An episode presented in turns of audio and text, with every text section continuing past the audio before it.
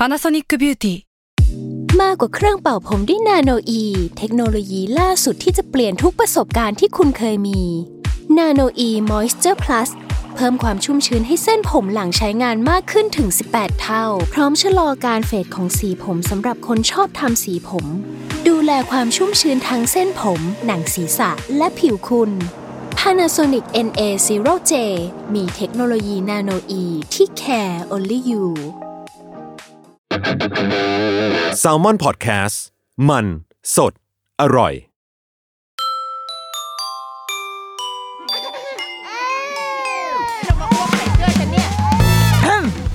เดอะรุกี้มัมคุณแม่มือสมัครเลี้ยงกับนิดนก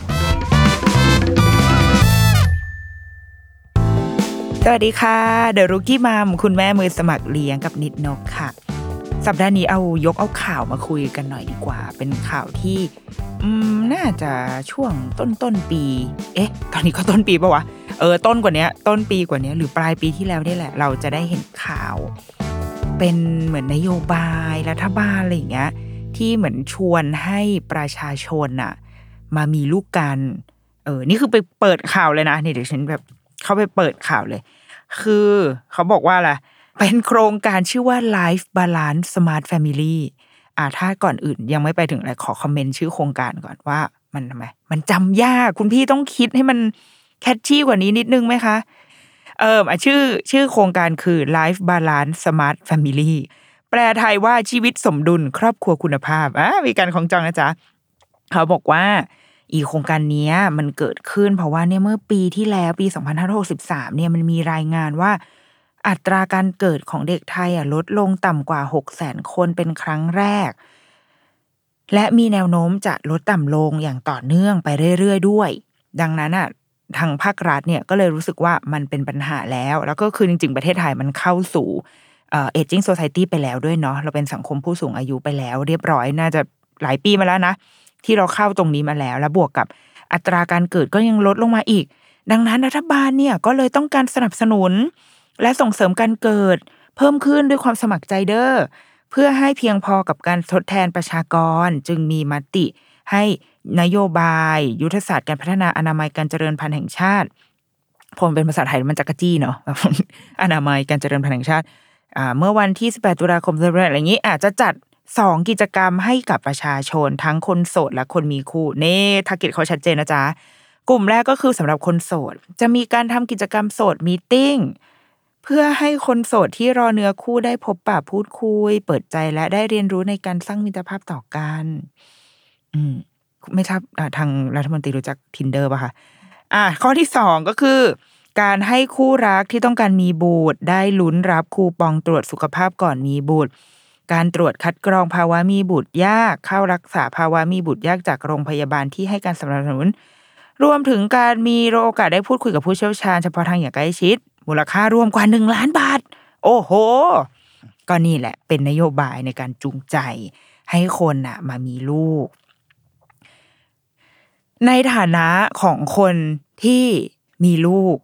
เป็นการรีวิวและการรีวิว รีวิวนโยบาย และอยากจะชวนคนมามีลูกในแบบของเราดีไหมเออรีวิวนโยบายก่อนอย่างที่หนึ่งก็คือว่าชื่อเนี่ย ชื่อโครงการเนี่ย มันไม่แบบ โดนใจวัยรุ่นไงมันจับต้องยากอะ่ะ มันอะไรวะ Life Balance Smart Family อะไรเงี้ยเหมือนต้องการจะเอาทุกอย่างอะ่ะ แต่ว่าพอเราได้ยินเราก็จะรู้สึก อืมอะไรนะ ถ้าพูดมาก็จะผ่านหูไป มันไม่ได้อยากจะหันไปอย่างนั้นอย่างสมัยก่อนที่มันมีนโยบายที่ชื่อว่าสาวแก้มแดงอะที่เขาจะแจกวิตามิน หรือว่าแจกโฟลิกใช่ไหมเออให้ให้แจกโฟลิกให้ผู้หญิงกิน เพื่อจะได้แบบเตรียมพร้อมตั้งครรภ์เรายังรู้สึกว่าไอ้คำว่าสาวแก้มแดงอะ มันยัง catchy กว่าเลยแกคือแบบได้ยินแล้วจะรู้สึกหันไปอะอุ๊ย อะไรสาวแก้มแดงเราก็จะอยากฟัง แต่ไอ้ Life Balance Smart Family มันมันดูเลื่อนลอยมากเลยอะแต่โอเคก็ก็ผ่านไป คือเราว่าในมุมของรัฐนะ ในมุมของประเทศชาติเนี่ย มันมันเป็นปัญหาแหละถูกต้อง เพราะว่าเอ่อเมื่อใดก็ตามที่ประเทศหนึ่ง มันเข้าสู่ความเป็นสังคมผู้สูงอายุอะมันหมายความว่าภาระของประเทศอะ มันมากขึ้นหนึ่งคือ ผู้สูงอายุมันก็จะมีค่าใช้จ่ายเนาะในเรื่องอาการรักษาพยาบาลใดๆก็ตามอะไรเงี้ย แต่ว่าในแง่ของการสร้างผลผลิตในการสร้างอ่าเจเนเรตรายได้เนี่ย มันน่าจะมาจากกลุ่มคนที่เป็นวัยทำงาน วัยหนุ่มสาวมากกว่า ซึ่งในระยะยาวสมมุติว่าถ้าเด็กมันเกิดน้อยลงเรื่อยๆ ประชากรที่จะเข้าสู่ระบบการเจเนเรตรายได้ การภาคธุรกิจการสร้างสรรพสินค้าทั้งหลายเนี่ย มันก็จะน้อยลงตามไป แล้วทีนี้เราจะเราจะขาดแรงงานนะเราจะหาคนมาทำงานไม่ได้ ยังไม่รวมถึงว่า ในแง่แบบเหมือนคนคุณภาพอะไรอีกอะคือมันสัดส่วนมันก็จะยิ่งน้อยลงไปเรื่อยๆอีก ดังนั้นการแก้ปัญหาคือยังไงมันก็จะต้องแก้ด้วยการทำให้มันเกิดมากขึ้น ให้มากกว่า ไม่ต้องมากกว่าที่เดิมที่เราเคยมีก็ได้ แต่ว่าต้องกลับมาเท่าเท่าเดิมให้ได้ ถ้าตามที่ตามข่าวที่เขาบอกว่า เราอะลดลงต่ำกว่าหกแสนคนเป็นครั้งแรกแสดงว่าแต่เราไม่แน่ใจนะคือเขาไม่ได้บอกตัวเลขว่ามันเท่าไหร่ มันเป็นปัญหาจริง ๆ แหละ แล้วก็รัฐก็คงต้องพยายามดึงดูดใจให้คนอะมาสร้างมาสร้างลูกมาผลิตลูกกันอะไรแบบเนี้ยเนาะมันเหมือนอย่างประเทศญี่ปุ่นเงี้ยประญี่ปุ่นเขาก็ประสบปัญหาเดียวกันเหมือนกันแล้วเขาจริงๆเขาเป็นปัญหาใหญ่ของเขาด้วยมั้งที่ประชากรสูงอายุเยอะมาก แล้วก็เด็กเกิดน้อยมาก เรารู้สึกว่ามันเป็น ค่านิยมมันเป็นเทรนด์มันเป็นเป็น value ของคนรุ่นใหม่นิดนึงว่ะ ว่ามองว่าการมีลูกคือเหมือนเหมือนที่เคยพูดไปในสัก EP หนึ่งเนาะมันเหมือนกับเป้าหมายของชีวิต หรือว่าการให้น้ำหนักหรือการให้คุณค่าของชีวิตของของคนในแต่ละ generation คนในแต่ละยุคสมัยอะมันไม่เหมือนกัน คนในยุคหนึ่งอะมองว่าชีวิตที่สำเร็จมันคือชีวิตที่ทำงานหนัก ประสบความสำเร็จได้รับการยอมรับมีชื่อเสียงรุ่นนี่มีเงินทองมีบ้านมีรถมีทรัพย์สินสริงคารใดๆอะไรเงี้ยมันก็จะเป็นการมุมมองของคนรุ่นหนึ่ง อีกคนบางรุ่นก็จะบอกว่าเฮ้ยมันคือ ครอบครัวมันคือการ มันเหมือนยุคแบบยุคหินอะยุคเกษตรกรรมอะไรเงี้ย ที่เฮ้ยเราก็เพียงพอกันอยู่ในบ้านไงเราทำลูกขึ้นมาเพื่อเป็นแรงงานในบ้านอะทำนาทำไร่ไถนามีลูกเป็นคนจัดการ ลูกมีเมียมีลูกมีหลานก็วนเวียนกันอยู่นี้มันก็คือชีวิตที่ที่เป็นระบบปิดอะที่ทุกคนเจเนเรตรายได้จะมีที่ดินแล้วก็จัดการกับผลผลิตมีอาหารกินมีปัจจัยสีอะไรเงี้ยแต่ว่าโลกสมัยใหม่มันซับซ้อนมากขึ้นไอ้ระบบแบบนั้นมันก็อาจจะใช้ไม่ได้แล้ว พอมาในคนรุ่นเนี้ย เรารู้สึกว่ามันเป็นโลกที่ค่อนข้างช้ำอะจำได้ว่าตอนตอนเราเด็ก ๆ เนี่ยเขารณรงค์เรื่อง น้ำมันเหมือนแบบอย่าอย่าขับรถเยอะหรือหรืออะไรประมาณนี้เพราะว่าเดี๋ยวน้ำมันนะมันจะหมดโลกนะ แล้วเราก็เคยคิดว่า โห คนสมัยก่อนแม่งขับรถกันอย่างเยอะอะเหมือนเวลาดูหนังมันหนังหนังเมกันเนี่ย คือเมกามันจะขับรถเป็นหลักใช่ปะเวลาดูหนังก็จะรู้สึกว่าโหเขาขับรถกันหรือว่าไอ้รุ่นแบบรถรุ่นแรกๆอะ ที่มันกินน้ำมันมากๆอะ อีนี้ก็จะมีความไปโทษคนแบบคนโบราณมากว่า ก็เนี่ยคนโบราณอะขับรถเยอะก็ใช้น้ำมันเยอะ มันก็เลยทำให้คนรุ่นเรามีน้ำมัน แต่ว่าตอนนี้มันก็โอเคถูกไหมมันก็มีเทคโนโลยีที่มาอะมีพลังงานทดแทนอื่น ๆ มีการเติมอะไรนะไบโอดีเซลอะไรเงี้ยแต่ว่ามันคือโลกที่เหลือทรัพยากรไว้ให้คนเราอะน้อยมากอะดังนั้น คนเอาว่าคนแค่รุ่นเราเองและลงไปเด็กกว่านี้อีกอะเราจะรู้สึกเหมือนแบบเราไม่ได้มีโอกาสมากเหมือนเหมือนกับคนรุ่น ก่อนๆอีกแล้ว ในน้ำไม่ได้มีปลาและในน้ำไม่ได้มีข้าว ในเหมืองไม่ได้มีทอง ไม่ได้มีแร่ ไม่ได้มีเพชรพลอยเหมือนอย่างแต่ก่อนอะอีกแล้วอะมันมีแหละ แต่ว่ามันน้อยลงหรือว่าอาจจะหมดไปแล้ว หรืออาจจะเราอาจจะต้องไปหาอันอื่นมาแล้วก็อุปโลกให้มันมีมูลค่าขึ้นมาอะไรแบบเนี้ย แต่คือมันมันไม่ใช่โลกในยุคนั้นอีกแล้ว เราว่าความรู้สึกว่าโลกมันช้ำโลกมัน เออโลกมันแห้งเหี่ยวอะแล้วว่าเป็นส่วนหนึ่งนะที่ทำให้คนรุ่นใหม่รู้สึกว่า ไม่ได้อยากมีลูก บวกกับ การให้คุณค่าของคุณค่ากับความสำเร็จของตัวเองอะอาจจะไปอยู่ที่เรื่องเรื่องงานหรือว่า การเอาชนะตัวเองภายในอะไรอย่างเงี้ยว่าเฮ้ยเราได้ทำอะไรที่มันเจ๋งเป้งแล้วหรือยังวะอาจจะไม่ได้ต้องประสบความสำเร็จเป็นซีอทุกคน แต่ว่าเราได้ทำอะไรที่มันมีคุณค่ากับสังคมแล้วหรือเปล่า ตอนเราทำงานออฟฟิศเราเคยอ่าน งานวิจัยอันหนึ่งคือเหมือนเป็นเป็น report อันหนึ่งดีกว่าว่าด้วยค่านิยมของคน millennial อะไรเงี้ยค่ะซึ่งอันนี้เขาทำแบบทั่วโลกเลยเนาะแล้วคน millennial ทั่วโลกอะ่ะบอกว่า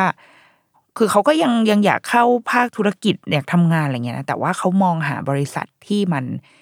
เห็นเห็นสังคมอะ คือไม่ใช่ว่าจะเอาแต่กำไรอย่างเดียวอะไรเงี้ย คือมองเห็นสังคมไปด้วยแล้วเขารู้สึกว่า ถ้าเขาได้ทำงานในบริษัทเหล่านั้น เขาจะรู้สึกว่าตัวเองมีคุณค่า ดังนั้นถ้าบริษัทอยากจะดึงดูดคนรุ่นใหม่ ดึงดูดเด็กจบใหม่อะไรเงี้ย อาจจะต้องดำเนินธุรกิจในแบบที่ คืออาจจะไม่ต้องเป็น social enterprise แบบเต็มตัวก็ได้นะ แต่ว่าธุรกิจคุณมันจะต้องไม่เอาเปรียบใคร มันจะต้อง คือไม่ไม่ต้องไม่ต้องสร้าง impact อะไรก็ได้ แต่ไม่ทำลายคนอื่นก็พออะไรแบบเนี้ยแล้วว่าวัยรุ่นอะคนรุ่นใหม่เขาต้องการอะไรแบบนี้ ซึ่งพอโฟกัสของคนมันเปลี่ยน มันก็เลยรู้สึกว่าการมีครอบครัวบางทีมันเกะกะ มันเป็นภาระอะมันจะไปเที่ยวก็ไม่ได้ อย่างแบบเรามีบล็อกเกอร์สายท่องเที่ยวมากมายถูกไหมไปเที่ยวขึ้นเขาลงห้วยไปนู่นไปนี่ถ้ามีลูกมันทำไม่ได้แบบนั้น จะทำงานทำไม่ได้แบบนั้นทำงานถึงตีหนึ่งตีสองอย่างเงี้ยแบบวัฒนธรรมองค์กรคนรุ่นใหม่สตาร์ทอัพอะไรเงี้ยโหทำงานกันหนักมาก แต่มันสนุกไงคือคนที่มันอยากทำมันสนุกอะแต่ถ้าเรามีลูกปุ๊บเราจะ เอ้ย ไม่ได้ทันที เราจะรู้สึกว่ารู้สึกผิดกับตัวเอง เราไม่ได้มาเลี้ยงลูกนะ หรือไม่ก็ต้องเลือกไปสักทางไปเลยว่างั้นกูไม่เอาละลูกงั้นกูทำงานนะคะให้ให้ลูกให้ผัวหรือให้เมียเลี้ยงลูกไป ซึ่งมันต้องกิฟต์อัพอะไรบางอย่างแล้วว่าอันนี้ก็เป็นอีกเหตุผลหลัก ๆ เหมือนกันนะ ที่ทำให้คนไม่อยากมีลูก เราเลยคิดว่า จริง ๆ แล้วการมีลูกในยุคนี้เข้าใจเข้าใจภาครัฐ เข้าใจคนที่ต้องทำงานด้านนี้ว่า มันชวนยาก แต่ละว่า มันไม่ได้สิ้นหวังขนาดนั้นหรอก แต่แค่เขาเราว่าภาครัฐอาจจะไม่ได้แบบรายเรื่องสาขนาดไม่รู้ปัญหาที่แท้จริงเนาะแต่ว่าอาจจะเปลี่ยนได้ยากก็เลยผลิตออกมาได้แต่นโยบายอะไรที่มันแบบ รูปหน้าปัจจมูกแบบนี้อะแต่ว่าจริง ๆ มันมันมีเหตุผลเบื้องหลังมากมายที่ถ้าเราอยากจะมีลูกอะเราจะคาดหวังว่าเราจะได้รับอะไรบ้าง ดังนั้นเราเลยแบบอยากมาไล่ค่อย ๆ ไล่ไปแล้วกันเนาะว่า ถ้า รัฐจะอยากจูงใจคนให้มีลูกได้เขาอาจจะต้องคิดให้รอบด้านมากกว่าแค่การจัดงาน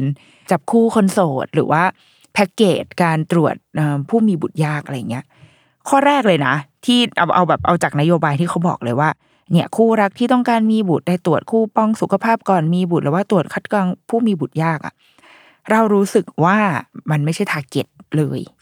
ที่เขากำลังทำอยู่อะ เพราะว่าผู้คนที่มีบุตรยากอะ เขาตรวจอยู่แล้วเว้ยคือคนที่มีบุตรยากคือคนที่แบบเขาพยายามอยู่แล้วแล้วเขาแบบเขาเขาทำอาจจะเยอะกว่าที่ที่ทางรัฐ offer มาอีกแล้วด้วยซ้ำอะมันมันมีความแบบ suffer อะไรตรงนั้นอยู่มากมายอยู่แล้ว เออ แต่ว่าจริง ๆ แล้วอาจจะอยากจะสื่อสารกับคนเฉยๆหรือเปล่า คนแต่งงานทั่วไปอะที่สมมติแต่งงานได้สองปีแล้ว ตอนนี้ยังตัดสินใจไม่มีลูก แต่รัฐอาจจะอยากเดินไปสะกิดว่า มีลูกไหมมาสิมา เดี๋ยวเราจะดูแลให้ เดี๋ยวเราจะจัดการให้ ซึ่งเขาไม่ใช่คนมีบุตรยากเว้ยเขาก็แค่เป็นคนธรรมดา หรือว่าอาจจะไปผ่านการตรวจคัดกรองก่อนอะไรเงี้ยเราว่าอันนี้มันมัน specific ไปนิดนึงอะเออ มันมันมันถูก target หรือเปล่าวะเรารู้สึกแบบนั้นนะเราอะเลยคิดว่า ถ้าอยากจะไปสะกิดคนที่ตอนนี้อยู่ตรงกลาง ไม่ได้ไม่ได้แอนตี้ไปเลย หรือว่าไม่ได้อยากมากไปเลยแต่อยู่ตรงกลางก็คือ ก็ใส่ถุงยางเวลามีอะไรกันคือใส่ไปก่อน ไม่ได้ทำหมันแบบ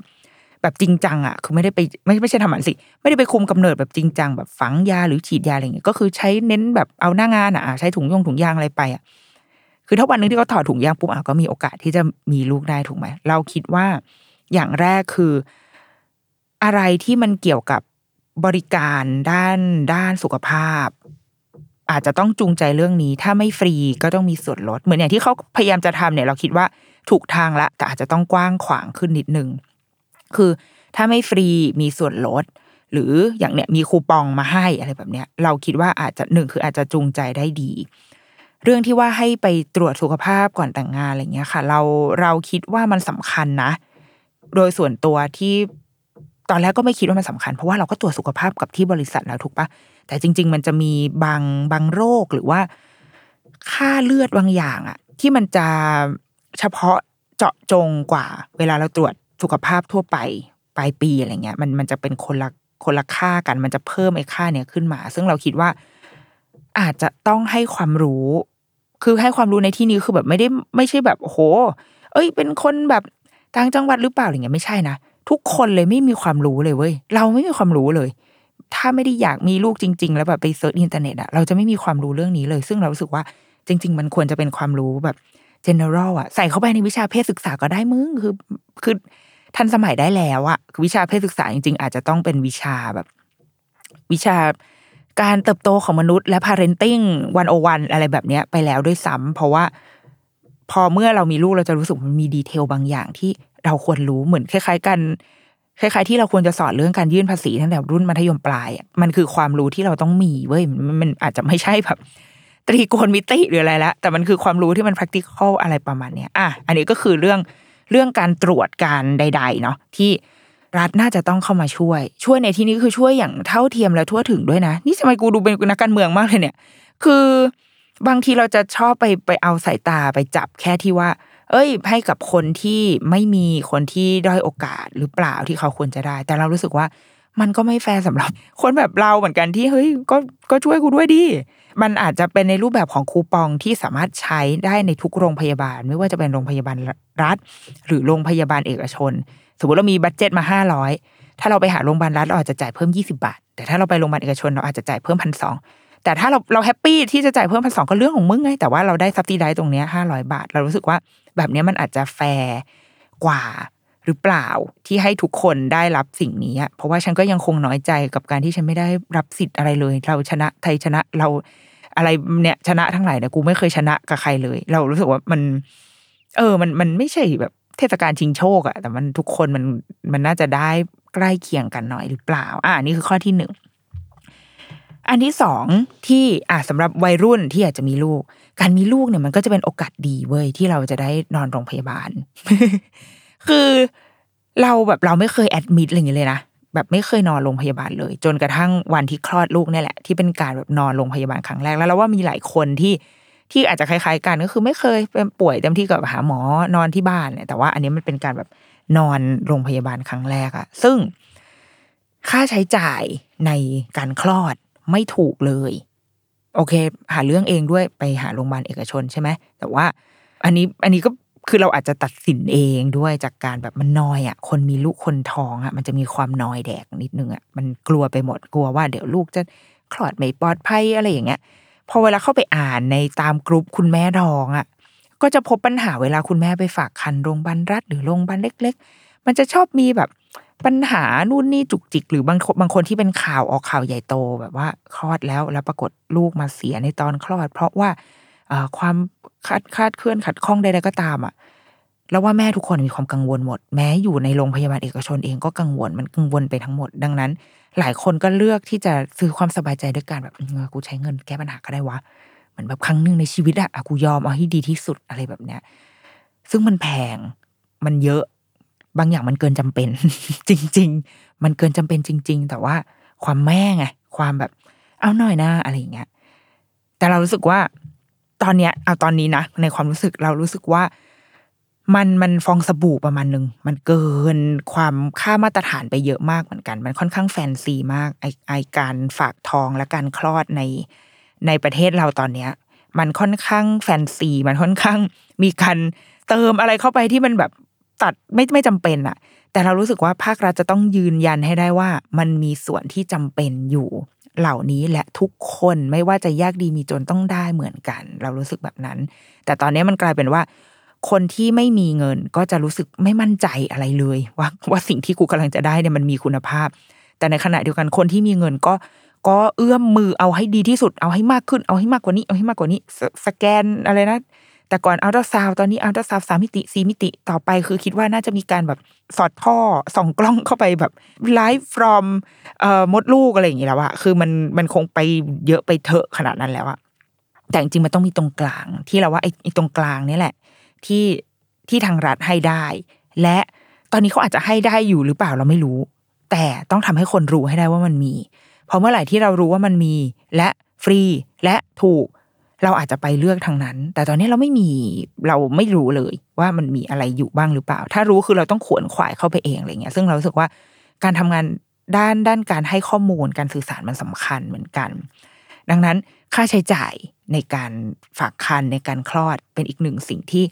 หากคุณเป็นหนุ่มสาวที่กำลังจะมีลูก ก็ต้องคิดตรงนี้เอาไว้แล้วค่าคลอดเพิ่มทุกปี แพงขึ้นทุกปี ปีละอย่างน้อยแบบห้าถึงสิบเปอร์เซ็นซึ่งมันขึ้นอะไรวะเอาอะไรมาขึ้นวะ แต่ก็นั่นแหละมันขึ้นอะ เออมันห้ามไม่ได้อะเออ แต่เราเข้าใจว่าปีล่าล่าสุดอะไอ้พวกค่าใช้จ่ายพวกนี้มันเอาไปลดหย่อนภาษีได้เนาะอะมันก็เป็นหนึ่งในสิ่งที่จูงใจได้แล้วว่าอันนี้อาจจะมาถูกทางละไอ้พวกแบบเบเนฟิตด้านภาษีอะไรแบบเนี้ยมาถูกทางล้วแล้วว่าอันนี้ชื่นชมได้ว่าโอเคดี แต่จริงๆถ้าพี่ทำมาตั้งแต่ตอนหนูอะก็จะดีกว่านี้นะคะ อันที่สองคือ ไม่สองแล้วสิ อันที่เท่าไหร่เราก็ไม่รู้ละไม่จำไม่ได้ละ อันถัดสามแล้วโอ้โหนั่นก็จำได้ด้วยอันที่สามก็คือ เมื่อลูกอะ ถือกำเนิดออกมาแล้วเนี่ย เราก็จะเริ่ม เริ่มรู้สึกว่า โลกอะตะกี้ไม่ได้เก็บบอกว่าโลกมันช้ำใช่ป่ะแต่ตอนเนี้ยเราจะรู้สึกว่าโลกมันไม่น่าไว้ใจ ไม่มีอะไรที่น่าไว้ใจเลย ลูกที่เกิดออกมาเนี่ย คือชีวิตที่บริสุทธิ์ คือชีวิตที่เปราะบางมาก ๆ แล้วเราแบบเราจะดูแลเขายังไง ดังนั้นคนแบบเราที่แบบแต่ก่อนก็คือเออกินอะไรก็ได้อะมีอะไรก็กิน ก็จะเริ่มแบบเดินไปหาผักปลอดสารพิษ ผักออร์แกนิก ผักเกษตรอินทรีย์ใดๆทั้งหลายแหล่เพราะเรารู้สึกว่าถ้าเราเลือกที่จะตั้งค่า default ให้ลูกเราได้ เราก็อยากจะให้สิ่งที่มันค่อนข้างบริสุทธิ์ประมาณหนึ่งให้ เพราะว่ากูไม่รู้เลยว่าอีสารผักใดๆทั้งหลายแหล่มันมีอะไรบ้าง แล้วก็ไม่รู้ด้วยอีออร์แกนิกที่เขาบอกออร์แกนิกเนี่ยมันออร์แกนิกจริงไหมแต่ว่าอ่าอย่างน้อยก็สบายใจที่จะเชื่อ นี่มันมีค่าใช้จ่ายกับสิ่งเหล่านี้อีกอะความแบบสบู่แชมพูออร์แกนิกซึ่งบางคนอาจจะมองว่ามันดัดจริตนะ แต่ว่าเด็กบางคนน่ะ มันก็ไม่ใช้แบบนี้ไม่ได้จริง ๆ เหมือนกันนะ คือด้วยแบบยีนด้วยกรรมพันธุ์หรือว่าค่าของมนุษย์ที่มันแบบมันเปราะบางโลกที่มันสกสกปรกขึ้นหรืออะไรไม่รู้อะแต่มันทำให้เด็กอะ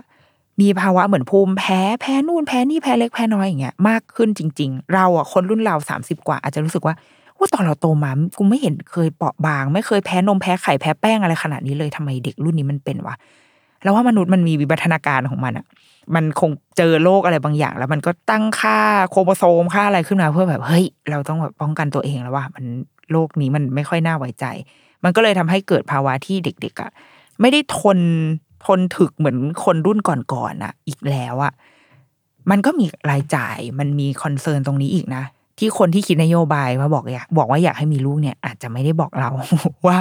มันมีความซับซ้อนตรงนี้อยู่ เราเคยรู้จักคุณแม่บางคนที่ลูกเขาแพ้แพ้แบบ แพ้ชนิดที่โหคือแทบจะกินอะไรไม่ได้เลยอะกินเหมือนแบบแป้งก็ไม่ได้ เนยนมไข่ เอ่ออะไรนะกูเตนอะไรพวกเนี้ยคือไม่ได้เลย คือเขาต้องทำอาหารเอง ซอสน้ำปลาทั้งหลายแหละต้องซื้อแบบที่แบบที่มันไม่ผสม อะไรสักอย่างหนึ่งอะมันมันมันจะมีน้ำปลาพวกนี้สำหรับคนที่แพ้อาหารอยู่อะค่ะ ซึ่งทุกอย่างมันมันแพงขึ้นหมด อยากกินขนม อยากกินเค้กก็ต้องสั่งร้านที่เขาทำขนมสำหรับแบบเด็กแพ้โดยเฉพาะ ซึ่งราคาก็จะสูงกว่า เพราะว่าทุดิบสูงกว่า ทั้งหมดเป็นราคาที่ต้องจ่ายทั้งหมดเลย มันเป็นสิ่งที่เราไม่เคย อาจจะไม่เคยคิดมาก่อนตอนที่ฟังนโยบาย สมมติวันนี้แบบเคลิมเคลิมแล้วท่านรัฐมนตรีบอกว่าให้เรามีลูกมามีลูกกันดีกว่าเนี่ยมันมีอะไรแบบนี้ด้วยนะ ที่บางทีถ้าลูกเราแบบแจ็คพอตมาเจออันเนี้ยเฮ้ยมันเจ็บเหมือนกันนะเว้ยอะก็เป็นอีกหนึ่งสิ่งที่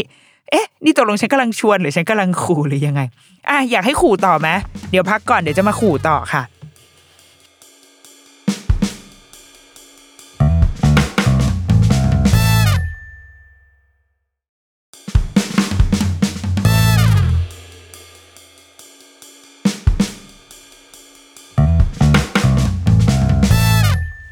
ถัดมาการขู่ก็คือ การมีลูกทำให้เราได้รู้จักกับแผนกกุมารเวชปกติเวลาเราไปโรงพยาบาลอะเจ็บป่วยก็แก้ก็แก้เราก็เต็มที่ก็ไปอายุใช่ไหมอายุรกรรมอะเจ็บแผลมีแผลนู่นนี่ก็เข้าสัญญกรรมหรือว่าก็เข้าฉุกเฉินเนี่ยนิดๆหน่อยๆแต่ว่าพอมีลูกปุ๊บเราจะรู้จักวอร์ดที่ซ่อนตัวอยู่ในโรงพยาบาลที่ถ้าเราเป็นมนุษย์ออฟฟิศปกติเราจะไม่รู้จักมันหรอกก็คือวอร์ดเด็ก ไม่ว่าจะเจ็บป่วยหรือไม่เจ็บป่วยยังไง เราก็ต้องไปอีแผนกนี้เว้ยเพราะว่าทุก ๆ เดือนลูกเราจะต้องไปรับวัคซีน ซึ่งประเทศเราก็ไม่ใช่ประเทศที่มีบริการด้านวัคซีนฟรีสำหรับเด็กทั้งหมด มันมีวัคซีนตัวพื้นฐานที่เขาให้เด็กอยู่เดี๋ยวนะ ขอหาก่อนนะ มันจะมีชื่อว่าอะไรวะเดี๋ยวก่อนวัคซีนที่ตอนนี้มันฟรีอยู่ก็อย่างเช่น เหมือนคืออีวัคซีนฟรีเนี่ยโรงพยาบาลก็มีความทริกกี้เหมือนกันนะคือเขาอะบอกว่าอ่าแพ็กเกจเนี้ยแพ็กเกจคลอดอันเนี้ยรวมวัคซีนหนึ่งสองสามสี่มันจะมีพวกวัคซีนอ่าตับอักเสบ BCG อะไรคอติบไอกลอะไรเงี้ยคือแบบในโบชัวโรงพยาบาลอะจะบอกว่าเฮ้ยฟรีวัคซีนเหล่านี้แล้วอยู่ในแพ็กเกจซึ่งเราผู้ไม่มีความรู้อะก็จะแบบโอ้ดีดีดีโอเคค่ะ คุ้ม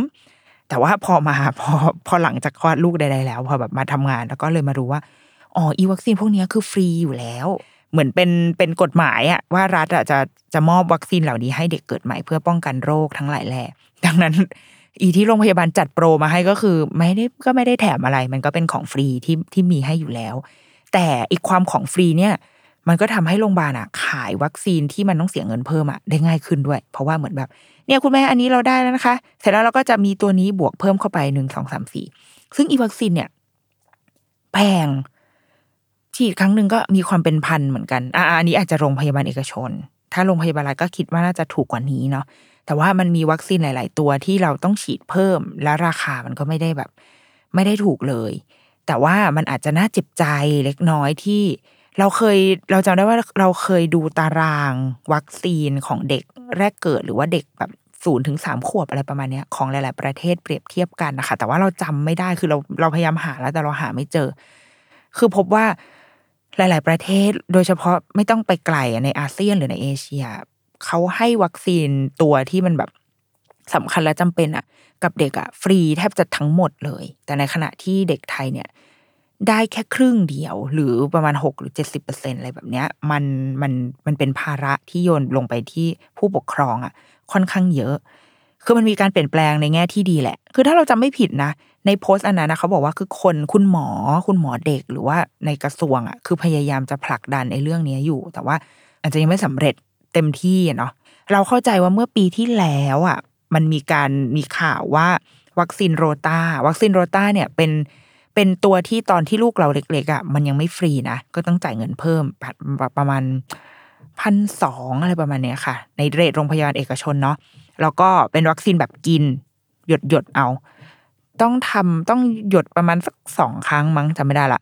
เออ เป็นวัคซีนที่กันเหมือนกันโรคเกี่ยวกับเกี่ยวกับระบบทางเดินอาหารนะกันพวกท้องเสียท้องร่วงทำนองเนี้ยค่ะ ซึ่งตอนแรกเราก็แบบอ๋อก็เอาก็ได้ แต่ก็มาพบว่าเฮ้ยมันมีมีลูกเพื่อนที่ตอนหลังมาเป็นอีติดเชื้อโรต้าอะไรเนี่ยแล้วก็เพราะว่าได้วัคซีนมันก็เลยทำให้หายได้เร็วขึ้น เออพอพอเห็นเป็นประจักษ์แบบเนี้ยก็เลยรู้ว่าอ๋อจริง ๆ วัคซีนอะมันมันช่วยได้ และถึงเราจะไม่รู้จักคำว่าโรต้ามาก่อนในชีวิตอย่างเงี้ยแต่มันมีอยู่จริง ๆ แล้วมันมีคนที่ป่วยเพราะอีโรต้าเนี่ยจริง ๆ ดังนั้นอะเข้าใจว่าตอนเนี้ยฟรีแล้วโรต้าเออก็ถือว่าเป็นนิมิตหมายอันดี แต่ว่ามันก็ยังเหลืออีกเยอะแยะมากมายเลยนะ ที่เด็กๆยังควรจะต้องได้รับ แล้วก็ได้รับถ้าไม่ฟรีก็เป็นคูปองมาอีกก็ยังได้นะ เป็นคูปองมาให้เลยว่าเฮ้ยเป็นส่วนลดค่าวัคซีนสมมติ ปีละสองร้อยบาทสมมติ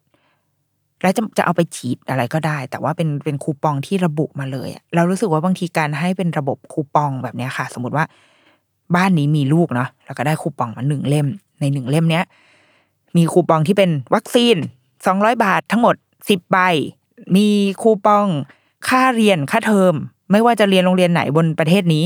มีส่วนลดค่าเทอมให้หนึ่งพันบาทอะไรแบบเนี้ยเฮ้ยเราว่าจริง ๆ budget อาจจะเทียบเท่ากับที่ให้เงินอุดหนุนรายเดือนรายปีนะ แต่ว่าพอมันมาในรูปแบบเนี้ยมันจะทำให้เป็นธงให้พ่อแม่เห็นว่า อ๋อเหล่านี้คือเรื่องสำคัญกับกับการเติบโตของลูกใช่ไหม แล้วก็เงินมันจะได้ไปถูกที่ที่ต้องคือได้ใช้ในกับคนที่ควรใช้ก็คือเด็กอะ เงินวัคซีนก็ไปใช้กับวัคซีนอะไรเงี้ยเราเรารู้สึกว่าเออมันอาจจะเป็นเป็นแนวทางที่ใช้ได้หรือเปล่าวะที่ไม่ใช่แค่การให้เงินเฉยๆหรือว่าไปเอาเงินไปให้ที่โรงพยาบาลแทนแล้วให้โรงพยาบาลไปจัดการเพราะเดี๋ยวเดี๋ยวโรงพยาบาลมันก็มามาหลอกเราอีกว่าวัคซีนฟรี ซึ่งมันแบบฟรีอยู่แล้วมันฟรีมาจากภาษีของฉันเอออะอันนี้ก็เป็นอีกหนึ่งประเด็นเว้ยว่า เราต้องพาลูกไปรับวัคซีน ทุกเดือนป่วยไม่ป่วยก็ต้องไป แต่พอโตหน่อยก็จะเริ่มห่างขึ้นนะคะ อย่างตอนเนี้ย ลูกเรา สามขวบกว่าก็คือเว้นช่วงเป็นหนึ่งปีได้เลย เออกับอย่างที่สองก็คือเด็กป่วยก็ต้องไปหาหมอ ก็ต้องไปอีอีเนี่ย หาหมอเด็กคือแผนกเด็กเขาจะแยกเป็นเด็กป่วยกับเด็กไม่ป่วยเนาะเพื่อไม่ให้โรคมันมันชนกันอะซึ่งไอการไปหาหมอหนึ่งครั้งก็คือเท่าผู้ใหญ่เลย อย่าคิดว่าเด็กค่าใช้จ่ายไม่ได้จะถูกกว่าตัวเล็กกว่าอย่างเงี้ยหรอแล้วหมอก็คิดคิดตั้งถูกกว่า ก็ไม่เว้ยก็เท่ากันค่ายาค่าหมอค่าอะไรเท่ากัน เราพร้อมแล้วใช่เปล่าที่เราจะมีลูกปั๊มลูกเพื่อชาติเนี่ย เราเตรียมค่าใช้จ่ายตรงนี้แล้วไหม หลายบ้านก็เลยแก้ปัญหาด้วยการแบบงั้นเราทำประกันทำประกันก็สมัยนี้ประกันก็เบี้ยแพงขึ้นเรื่อยๆ เพราะว่าพอนี่แหละ ความโรคเด็ก ความดีมานของพ่อแม่อุ้ยเดี๋ยวลูกเป็นรุ่นนี้ต้องมีการแอดมงแอดมิดอะไรเงี้ยค่าเบี้ยประกันของเด็กเล็กมันเลยแบบโอ้โหแพงขึ้นไปเรื่อยๆอะมันทุกอย่างเราดิ้นรนเองหมดเลยอะคือเรารู้สึกว่าเราต้องจ่ายเงินเพื่อซื้อแบบ ซื้ออะไรที่มันเกี่ยวกับลูกอะเยอะไปหมดเลย เราพร้อมแล้วแล้วใช่ไหม สมมติเราเราเป็นคู่รักแต่งงานใหม่ แล้วกำลังโดนโน้มน้าวโดยรัฐบาลอย่างเงี้ยเราเราพร้อมที่จะจ่ายเงินตรงนี้แล้วใช่ไหมอะนี่ก็เป็นอีกหนึ่งแฟกต์ที่จะเล่าให้ฟัง การมีลูกอีกหนึ่งข้อก็คือ มันจะทำให้เราสนใจเรื่องการศึกษาขึ้นมาทันที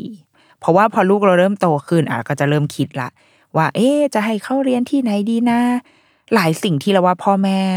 คนรุ่นเราอะแทบทุกคนอะอาจจะคิดคล้าย ๆกันก็คือ เราจะมีประสบการณ์ที่ได้รับจากวัยเด็ก จากโรงเรียนที่เราเรียนมา ดีบ้างร้ายบ้างไม่รู้ มันก็จะจะจะแยกออกมาเป็นสองส่วนคือ ส่วนหนึ่งก็คือเฮ้ยอยากให้ลูกได้เหมือนที่เราเคยได้ แต่อีกส่วนที่เราคิดว่าอาจจะเป็นส่วนใหญ่ก็คือ ไม่อยากให้ลูกได้อย่างที่เราเคยได้ ดังนั้นเราจะมองหาสิ่งที่มันมันดีกว่า สิ่งที่มันไม่ซ้ำจากที่เราเคยเจอมา ที่มันทำให้เราแบบเติบโตงองงง่อยๆ แบบทุกวันนี้อะ ซึ่งในประเทศนี้อะมันก็อาจจะไม่ได้มีการศึกษาที่ในแบบที่เราคาดหวังหรือในแบบที่เราเฝ้าฝันน่ะมากเพียงพอขนาดนั้น สุดท้ายมันก็อาจจะกลับมาที่เรื่องการใช้เงินแก้ปัญหาอีกแล้วอะไรวะ ทุกอย่างใช้เงินแก้ปัญหาหมดเลย นี่ยังไม่อยากพูดไปถึงแบบว่าความเหลื่อมล้ำใดๆด้วยนะ แต่ว่า มันไม่ใช่ มันไม่ใช่ค่าดีฟอลที่เรารู้สึกว่าเราแบบ เรามีลูกแล้วเราไม่ต้องคิดอะไรเลยอะแต่ว่าเนี่ยเราต้องมาคิดแล้วว่าเอ๊ะลูกจะเรียนโรงเรียนไหน เราชอบโรงเรียนนี้มาก แต่โอ้โหขับรถไปชั่วโมงหนึ่งไม่ไหวว่ะงั้นเอายังไงดีใกล้บ้านมีแค่นี้ มันเหมือนเราต้องเราต้องทำร้ายตัวเองอะมันเหมือนเราไม่เคยได้สมหวังในสิ่งที่เราหวังอะเรารู้สึกว่าเวลาที่เรามีลูกแล้วเราเราจะมองหาอะไรให้ลูกเนี่ย เราเชื่อว่าทุกคนอะอยากจะเลือกสิ่งที่ดีที่สุดให้กับลูก แต่ว่า มันไม่มีสิ่งนั้น และไม่มีสิ่งที่ใกล้เคียงด้วย มันมีแต่สิ่งที่เราต้องลดสเกลความคาดหวังหรือว่าทำใจอะใช้คำว่าทำใจหรือปลงอะไรเงี้ย ลงมาแล้วก็แบบ โอเค ดีเท่าที่มีอยู่ก็ได้เรารู้สึกว่ามันทำลายอะมันทำลายทำลายเราทำลายพ่อแม่ทำลายผู้คนอะว่าทำไมเราถึงไม่มีสิทธิ์ที่จะฝันถึงสิ่งที่ดีที่สุดวะเราไม่สามารถที่จะที่จะมั่นใจในตัวเองหรือว่ามั่นใจในศักยภาพของเราได้ แต่ทำไมเราถึงต้องแบบ เออเออเอาก็ได้เอาเอาเท่าที่มีละกัน แล้วเดี๋ยว เราก็มาแก้ เราสมมติลูกเราแบบต้องไปซัฟเฟอร์โรงเรียนนู่นนี่อะเดี๋ยวพ่อแม่จะมาซ่อมสร้างมันเอง เอาเป็นภาระกูอีกละมัน เออ มันไม่มีใครช่วยเราอะเรารู้สึกแบบนั้น ดังนั้นในเรื่องการศึกษาก็เป็นอีกสิ่งที่ที่พ่อแม่หลายคนที่เราเคยคุยด้วยอะคอนเซิร์นมาก ๆ เลยในการมีลูก หลายคนยอมที่จะแบบใช้เงินอะ พร้อมด้วยความรักเลยนะนี่ด้วยความรักคือพร้อมที่จะลงทุนแบบทั้งหมดเงินเก็บที่มีอะไรเงี้ยส่งลูกไปเรียนโรงเรียนที่เชื่อว่ามันดีที่สุดเท่าที่เขาจะไหวอะเออเพื่อทำให้ช่วงปฐมวัยของลูกเนี่ย มันมันแข็งแรงที่สุด แล้วเดี๋ยวพอขึ้นปฐมแล้วก็ค่อยอะโอเค ค่อยคอมโพมไ์ได้ แล้วตอนนั้นก็อาจจะเรียนในโรงเรียนแบบโรงเรียนปกติโรงเรียนเอกชนทั่วไปเหมือนที่เราเรียนกันอย่างเงี้ยแล้วก็ถึงตอนนั้นเราก็มาเก็บเงินกันใหม่ เนี่ยมันต้องแบบเราต้อง ทำกันถึงขนาดนี้เลยอะเพื่อให้เราสบายใจเพื่อให้เรารู้สึกว่า โอเค เราเราจะได้เห็นลูกไม่ต้องได้ในสิ่งที่เราเคยได้อะโอ้ มันเป็นแบบไหนกันวะที่ ที่ทำไมเราไม่มีความหวังเลยอะเออมันเนาะอะนี่ก็เดี๋ยวถอยพูดไปแล้วก็เศร้าไปเนี่ย สิ่งเนี้ย คุณพ่อคุณแม่เนี่ย เตรียมใจไว้หรือยังว่าเมื่อถึงจุดหนึ่งที่เราต้องพาลูกเข้าโรงเรียนต้องไปเจอเราระบบการศึกษาใดๆเนี่ย เราโอเคแล้วหรือยังแล้วก็ เราทั้งหมดจากทั้งหมดทั้งมวลนะจริง ๆ มันยังมีเหตุผลอีกมากมายเลยนะมันเลยทำให้เราคิดว่า จริง ๆ แล้วว่า มันไม่ใช่การจัดงานหรือว่าแคมเปญอะไรที่มันรูปหน้าปะจมูกแบบเนี้ยหรอกที่จะทำให้คนอยากมีลูก มันอาจจะทำได้ในในขั้นฉับฉวยเว้ยแต่ว่าในระยะยาวอะ มันไม่ใช่ ไม่ต้องเป็นกูรูหรือไม่ต้องเป็นใครอะ มองมาจากนอกโลกก็รู้ว่ามันมันไม่ได้มันไม่มีทางเวิร์ก สิ่งเดียวที่จะจูงใจให้คน อยากที่จะมีลูก อยากที่จะผลิตประชากรเพื่อประเทศนี้ได้เนี่ย มันก็คือการเปลี่ยนเปลี่ยนรัฐที่รัฐเข้าใจคนเข้าใจวิถีชีวิตเข้าใจความต้องการ แล้วก็เสิร์ฟตรงนั้นน่ะ ถ้าไปไกลกว่านั้นเลยก็คือ ความเป็นรัฐสวัสดิการอะไรอย่างเงี้ยเลย แต่ว่าอาโอเค เราอาจจะไม่ได้มีความรู้ตรงนั้นมากนะคือเออเดี๋ยวสักวันหนึ่งฉันชวนคนมาคุยดีกว่า แต่ว่าเรารู้สึกว่า มันคือแบบนั้นแหละ ที่มันจะทำให้คนรู้สึกสบายใจที่จะแบบเอ้ยโอเค กูมีลูกก็ได้อย่างเงี้ยแต่ตอนเนี้ยการจะมีลูกสักคนหนึ่งอะ มันไม่ใช่แค่การแบบ คิดว่า เอ๊ะฉันมีบุตรยากหรือว่าฉันจะไปฉันได้เงินมาด้วยเพื่อการตรวจคัดกรองว่าฉันจะมีบุตรได้ไหมแล้วเราก็มีลูกกันเถอะ คนสมัยนี้คิดเยอะกว่าเดิมมากเว้ยด้วยยุคสมัยที่มันมีข้อมูลข่าวสาร เราสามารถเข้าถึงทุกอย่างได้แค่ปลายนิ้วอย่างเงี้ย เราคิดเยอะเราค้นเยอะเราเชื่อว่าทุกคนเป็นแบบนั้น แล้วพอยิ่งค้นเยอะ แล้วเมื่อกลับมามองดูว่า แล้วมันมีอะไรให้เราบ้างไหม มันไม่มี มันก็เลยทำให้เราหดหูหัวใจ แล้วก็ อืมงั้นเราแบบ ไม่มีลูกก็ได้ อะไรอย่างเงี้ย เราไม่มีดีกว่าไหม หรือว่าเราชะลอมันไปก่อน ขอรอให้พร้อมก่อน หลายคนใช้คำว่าความต้องมีความพร้อมก่อน ซึ่งเรามันมัน infinity มากอะเมื่อไหร่จะพร้อมอะไรเงี้ยเราว่ารัฐอย่างญี่ปุ่นอะอันนี้คือแบบ อ่านเจอข่าวเนาะคือรัฐญี่ปุ่นเมื่อเมื่อประมาณปีที่แล้ว คือญี่ปุ่นมันประสบปัญหาเรื่องเด็กเกิดน้อย ผู้ใหญ่อยู่เยอะอะไรเงี้ย มันยาวนานมากเนาะแล้วรัฐอะเขาตอนนี้เขาก็ออกนโยบายประมาณว่า จะขึ้นค่าประกันสังคมสำหรับกองทุนรักษาพยาบาลผู้ที่มีอายุเจ็ดสิบห้าปีขึ้นไปเนี่ยเพื่อให้แบบจ่ายเยอะขึ้น สมมติจากเดิมอะเคยจ่ายสิบเปอร์เซ็นตอนนี้เขาจะจ่ายเพิ่มเป็นยี่สิบเปอร์เซ็น เพื่อไปลดภาระของคนที่ตอนนี้เป็นคนหนุ่มสาวที่กำลังทำงานฝีดภาษีให้รัฐอยู่อะพอคนอายุเยอะจ่ายเยอะขึ้นถูกไหมเวลาที่เขาเจ็บป่วยหรืออะไรที่รัฐจะต้องแบบดูแลค่าใช้จ่ายตรงนั้น ก็เอาเงินส่วนที่เขาจ่ายเพิ่มนั่นแหละ ไปดูแล แล้วก็ไอ้พวกคนรุ่นใหม่ก็ภาษีส่วนนั้นก็จะได้เอาไปทำอย่างอื่น เพื่อจะได้ทำให้คนรู้สึกว่า เออ โอเคแบบ เพราะว่าเราเคยอ่านข่าวมากมายที่เกี่ยวกับบางทีคนญี่ปุ่นรู้สึกว่าจ่ายเงินไปทั้งหมดก็เพื่อเลี้ยงคนที่อยู่แบบด้านบนอะ คนที่เป็นแบบคนอายุเยอะหรือใดๆก็ตามอะไรเงี้ย มันเขาบางทีเขารู้สึกไม่แฟร์แล้วยิ่งจะมาให้กูมีลูกอีกเหรอโอ้โห แบบอะไรวะมีเอากูทุกอย่างเลยให้กูมีลูกเนี่ยมันมันมันมีความรู้สึกไม่แฟร์ตรงนั้น เขาก็เลยพยายามที่จะดึงดูดคนรุ่นใหม่ให้แบบ เฮ้ย มาผ่อนคลายขึ้นหน่อยอะเดี๋ยวไปเก็บภาษีคนโตแล้ว ซึ่งเราว่าอะมันก็เป็นการเริ่มต้นที่ดี ในขณะเดียวกันประเทศเราเพิ่งต่ออายุ ใช่ไหมข้าราชการเกษียณไปอีกสามปีเด้ออะโอเคมันก็อ่านะ อย่างนั้นแหละ ตามนั้นแหละเออหรือว่าอย่างแบบเมื่อเร็วๆนี้มันมีโพสต์หนึ่งใน Facebook เนาะเป็นคุณพ่อ คุณพ่อเยอรมันใช่ไหมเขาชื่อเพจอะไรพ่อบ้านเยอรมันสักอย่างเขาก็โพสต์เกี่ยวกับแบบสิ่งที่เขาได้ตั้งแต่แม่เริ่มท้องจนถึงตอนนี้ลูกอายุประมาณขวบหนึ่งแล้วว่าได้อะไรมาบ้าง ซึ่งมันก็คือแบบ โอ้แฟนซีมากอะได้อะได้เงินชดเชยโคโรนา ได้เงินสนับสนุนเด็ก ซึ่งจะได้ตั้งแต่เกิดไปจนถึงอายุสิบแปดปี ได้เหมือนเงินเหมือนแบบมีมีคนมาดูแลเรื่องเรื่องการคลอด เรื่องการให้ความรู้เกี่ยวกับการเลี้ยงลูกได้หนังสือรัฐอ่าเขาเรียกอะไรนะภาคท้องถิ่นสมมติอยู่ในจังหวัดไหนหรือว่าอำเภอไหน ก็จะมีแบบของขวัญให้มีผ้าขนหนูมีชุดของเล่นมีหนังสือมีอะไรเงี้ยคือเขาบอกว่ารวมๆแล้วอะคือถ้าวัดกันด้วยเงินนะวัดกันด้วยมูลค่าความเงิน ก็เป็นแบบ มีเป็นล้านเหมือนกันนะล้านบาท เออ ซึ่งเขาก็รู้สึกว่า มันก็เป็นเป็นการตอบแทนจากภาษีที่จ่ายไปที่คุ้มค่าใช้ได้อยู่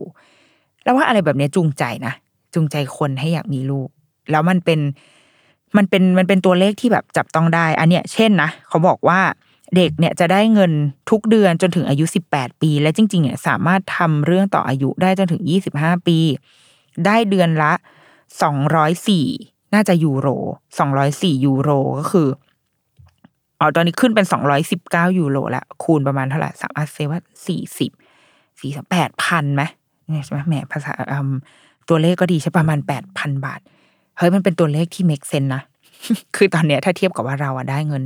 อุดหนุนสงเคราะห์บุตร ใช้คำว่าสงเคราะห์ด้วยนะ หรืออุดหนุนจะไม่ได้ละ เดือนละหกร้อยบาท เราจะไม่ พูดว่ามันเยอะหรือมันน้อย เพราะว่าเงินหกร้อยสำหรับบางคน มันก็ช่วยอะไรได้บ้างหกร้อยสำหรับเราก็ช่วยเว้ยมันได้พระอ้อมหนึ่งห่อครึ่งหนึ่งห่อครึ่งสองห่ออะไรอย่างเงี้ยมันช่วยได้ แต่ว่ามันไม่สะท้อนความเป็นจริงอะ่ะ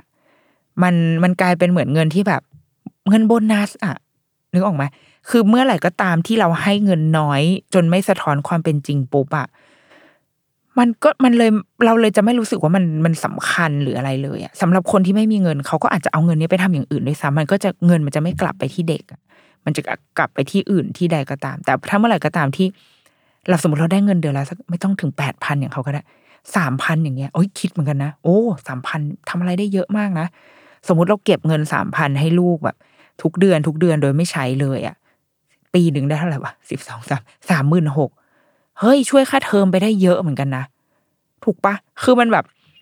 มันมันสะท้อนความเป็นจริงอะ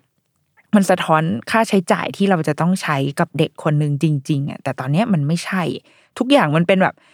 กระปกกระปกกระเปรี้ยไปหมดอะมันแบบอะได้ย่างละนี่เหมือนประกันสังคมได้ทำฟันปีละเก้าร้อยอะไรเงี้ยมันมมันฟันกูผุฟันผุเยอะอะขูดหินปูนครั้งเดียวก็หมดละคือยังไม่ต้องพูดถึงว่าฟันผุฟันอะไรเลยอะมันไม่มันไม่ค่อยสะท้อน ความเป็นจริงเท่าไหร่ สุดท้ายมันเลยไอ้พวกระบบเงินช่วยเหลืออะไรก็ตามมันเลยแบบ มันเลยค่อนข้างแบบ อืมมีมีก็มีก็ดี ไม่มีก็ไม่ได้หรอกแต่ว่า มีก็ก็ไม่ได้ช่วยมากอะไรอย่างเงี้ยเราเรารู้สึกแบบนั้นนะแต่ว่าเออคิดว่าประเด็นนี้สนใจว่ะ เดี๋ยวไว้ว่าหลังอาจจะอยากอยากชวนคุยเหมือนกันเกี่ยวกับเรื่องแบบเรื่องสวัสดิการรัฐสวัสดิการอะไรเงี้ยนะเดี๋ยวทดเอาไว้นะคะ เนี่ยแหละ ทั้งหมดทั้งมวลเลยนะ มันเลยทำให้ คนที่มีลูกหรือว่าคนที่อยากจะมีลูกในประเทศของเราที่ตอนนี้เขาพยายามจะโปรโมทเนี่ย มันโดดเดี่ยวอะมันโดดเดี่ยวมากเลย แบบการมีลูกมันไม่มีที่ให้พึ่งพา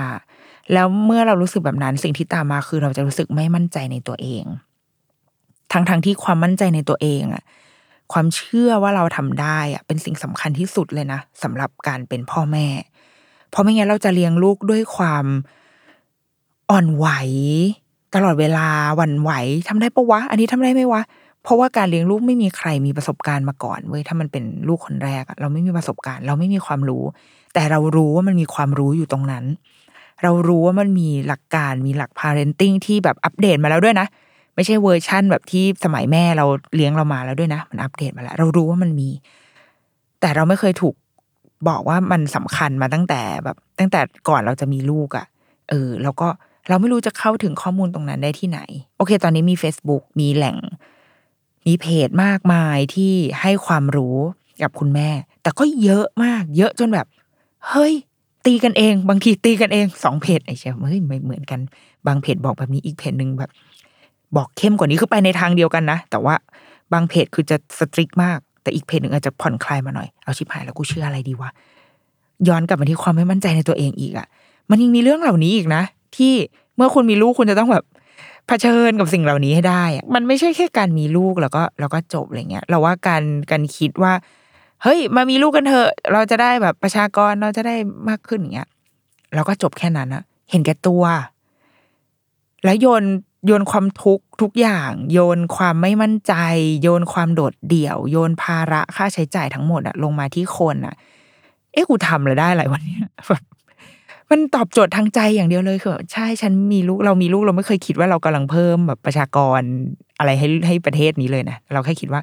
เขามาทำให้เรามองเห็นว่า การเป็นมนุษย์มันคืออะไร มนุษย์มันเติบโตและเรียนรู้อย่างไรอะไรเงี้ยเหมือนมาเพื่อให้เราได้ appreciate การมีชีวิต แล้วก็มาให้เราได้มองเห็นตัวเราในวัยเด็ก ว่าเราจริง ๆ แล้วเราเติบโตมายังไงเงี้ยคือคิดแบบปัจเจกมากๆเลยอะเพราะว่ามันไม่เคยมันไม่มีใครมาทำให้เรารู้สึกว่า กูจะต้องแบบ อุทิศเด็กน้อยคนนี้ให้กับโลกใบนี้อะไรเงี้ยเพราะไม่มีใครช่วยเราเลยอะเราว่าอาจจะต้องคิดอะไรที่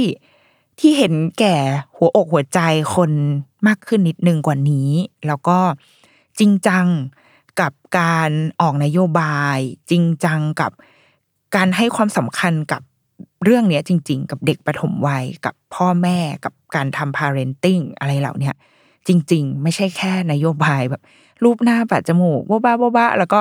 จากไปหาเสียงต่ออะไรเงี้ย เราคิดว่าไม่ใช่ข้าราชการที่อยู่ในนั้น อาจจะต้องแบบเฮ้ยจริงจังกันหน่อยเว้ยพวกเรา เรากำลังไทยแลนด์4.0 กันแล้ว เรากำลังจะเข้าสู่โลกที่